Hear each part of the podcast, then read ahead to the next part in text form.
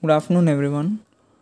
Um, my name is Harsha, and basically, I'm from Krishna district, Andhra Pradesh. So, I'm studying in Vellore Institute of Technology, Amravati. I'm pursuing my first year of degree in BBA course. So,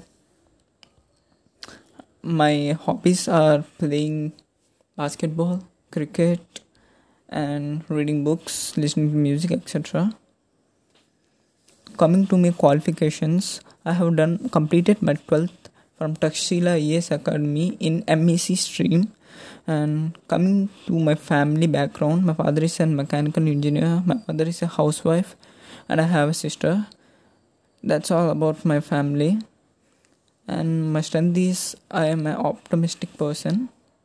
So, coming to the course, the course is all about business foundation and consists of three modules. The first one is about introduction to the principle of management, functions of management, images of organizations.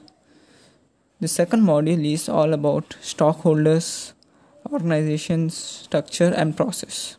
So it consists of stockholders, internal and external, environmental analysis, organizational structure, and business process.